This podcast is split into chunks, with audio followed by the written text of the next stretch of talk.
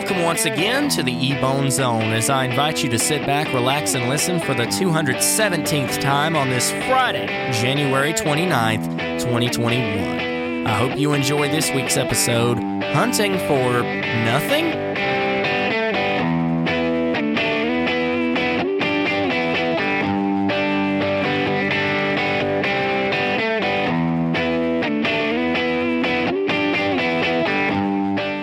If you've listened before, you'll know that we've discussed Bigfoot on the podcast numerous times. Everything from a statue that people thought actually was the half man, half ape hybrid to an Oklahoma senator declaring the need for a Sasquatch hunting season? Hold on a second there, bud. That doesn't exactly sound all that familiar, the last one you mentioned, and now that I think about it, it doesn't sound true either. To me, it seems like somebody's lying to your face. Well, my astute friend, you'd be exactly right on that first end of things because we haven't yet talked about it.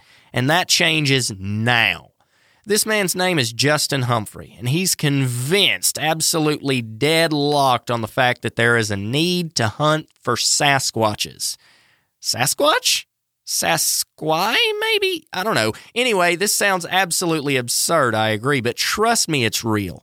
The senator went as far as to introduce a bill to the Senate. That's House Bill number 1648. I know you think I'm kidding, but all the proof you need is in the description. But if you've got a soft spot for mythical creatures who, depending on who you ask, may or may not exist, I've got some good news for you. He said that there's no need to kill Bigfoot. It's catch and release only. I'm sorry, I know this is a big deal and I hate to interrupt, but could the reason he said not to kill any of them be that if you found one and killed it, there'd be none left? Now, hold on, I wouldn't say that. There's at least two more I know if you're catching my drift when a mommy Bigfoot and a daddy Bigfoot love each other very much. Okay, I'm not going to waste your time with that. You're old enough to know. Just hang on a second. It gets even crazier. You know how people need hunting license to hunt things we know exist? Well, that's exactly what old Humphrey wants for Bigfoot. You know, now that I'm thinking about it, he seems to be a pretty equal opportunity kind of guy, and I just can't fault him for that. Hunting licenses and fees for the licenses are going to soon become commonplace in Oklahoma if this dude has his way, it seems. You know what? For the benefit of the doubt, let me throw an idea at you. Why not issue tags too, and even go further, make a reality show out of it? Just hear me out, like Swamp People, but weirder, because instead of alligators trying to rip their arms off, in this show, the hunters would be faced with overacting at the sight of the cameraman's brother Gary in a very poorly made soaking wet ghillie suit that they found in the middle of a creek somewhere that for some reason smells like the inside of a dumpster. You can pull this off. You've just got to make sure that camera is really low quality and incredibly out of focus so nobody can tell the difference. There's some good money in it too. 25K for one of these things. One! Which, now that I'm hearing myself say it, is insane because I had no clue someone would be that committed to finding Bigfoot to actually offer a reward for the first person that finds him. Let's circle back and park here for a second at the $25,000 thing. That's for the first person that brings a Sasquatch in, but it's a trapping only situation here as outlined in the bill. So my question is, what do they do with it after they catch it? Just let him go? Or buy a leash and collar, leading him around like a dog to get the payday from the senator? There's another issue that this second option causes, though. What if it's a holiday when you capture it? Then you know what happens next. You're having to take it home and start feeding it, and soon you'll get attached and name him Fluffy and want to keep it. I don't know about you, but the day I see an American Sasquatch Club to register your half man, half apes into and make them eligible to become some sort of weird show pony is the day my mind will officially be blown. Our Ebone Zone verse of the week this week is from the book of Psalms. Psalm chapter 55, verse 22 says, Cast thy burdens upon the Lord, and he shall sustain thee. He shall never suffer the righteous to be moved. This verse is speaking on casting your cares upon God. So, in the first part of this verse, we see, Cast thy burdens upon the Lord. And that simply means whatever you're dealing with. If it's a burden, bring it to Him. He can take care of it. If it's a good thing, if it's a bad thing, just trust God with everything you're going through. Trust God no matter your situation, and He will take care of you. This next part, and he shall sustain thee. One commentary on this verse says that sustain here is meaning that he will make you sufficient for it. He will make you sufficient. He'll make you ready to carry that burden better. He will not let you carry that burden alone. And that brings us into the next part of this verse. He will never suffer the righteous to be moved. And this means that God won't give up on us. One commentary on this verse says that literally, He will never part with us, He will never forsake us. He will sustain us through whatever we go through. No matter if it's good or bad, He will provide. Trust God today, friend. He'll sustain you. We haven't heard from the world of Twitter in a while, so here's what we're going to do. We're going to pick the internet's brain and see what they have to say. This week's hashtag is I'd be the first to point out. The first response we have is I'd be the first to point out you haven't eaten yet. Grandma. Probably. That's one good thing about going to grandma's. You might hear it one too many times for one day. Oh, you haven't eaten yet. Let me fix you something. But when she does, when she fixes you something, whether it's an apple pie or a chicken casserole or fried chicken or something like that, it's always good. Think about it. From a fast food restaurant, you're not getting food made with love. No, the guys that are making food at fast food restaurants, they're making minimum wage. They just want to go home. But your grandma, she really enjoys cooking for you. She really enjoys just being around you. So she puts that feeling into whatever she's making for you, and that makes it 10 times better. And that, that, my friends, is why breakfast at grandma's is always awesome. And besides, it doesn't matter if you've eaten two and a half hours ago or two and a half minutes ago. If you really, really like what she fixed and you know that she fixed it from the heart, you'll make room. And that's just one of the many positives of a home cooked meal at grandma's. Let's move on. The next response is I'd be the first to point out that I have the face of someone with a great personality. Okay, I don't know about you, but I actually have a comeback to this. I have something that flips this entire thing on its head. Now, I know this is usually regarded as a negative type thing, as someone calling themselves ugly, but think about it for a second. Let's just zero in on this.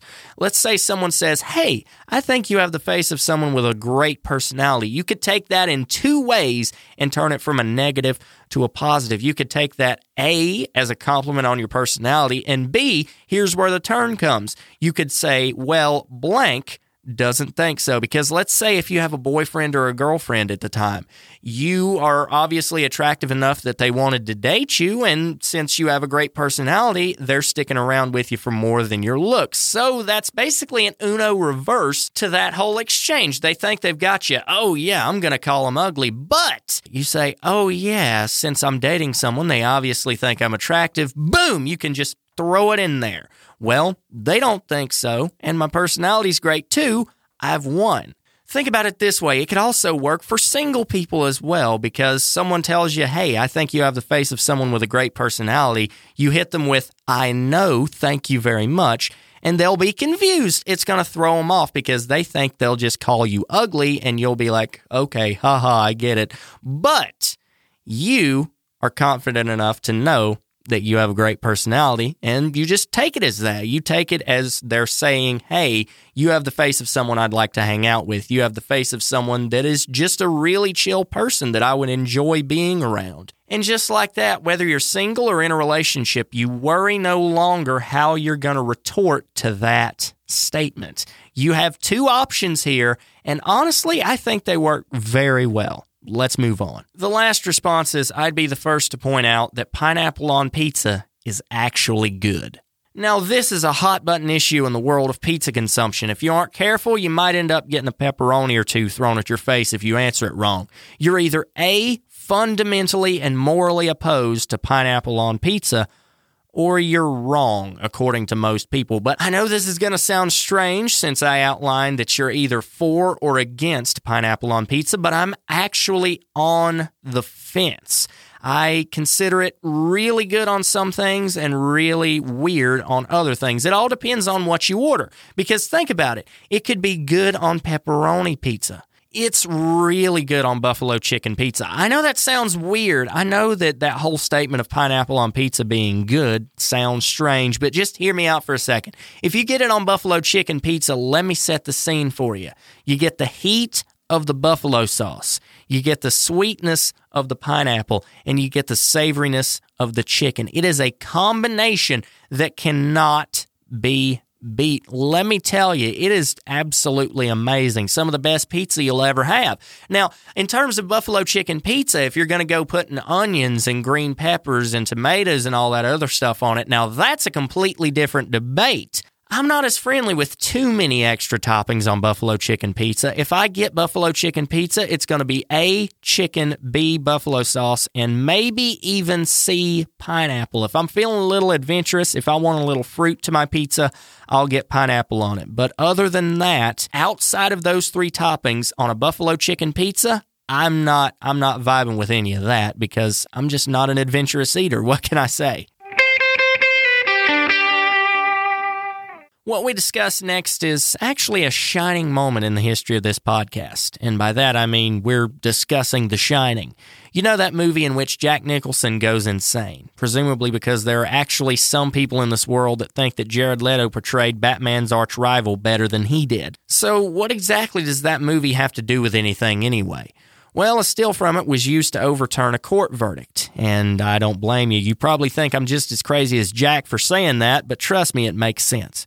The prosecutor referenced it because actions speak louder than words, and he was examining a bank robber that supposedly threatened a bank teller during a robbery. There's just one small problem with that.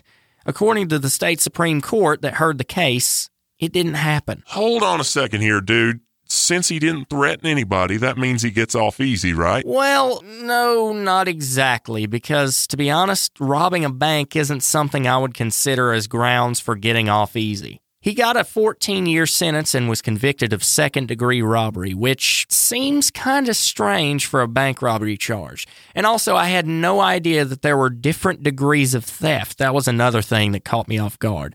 I thought that stealing was just stealing. You learn something new every day, I guess.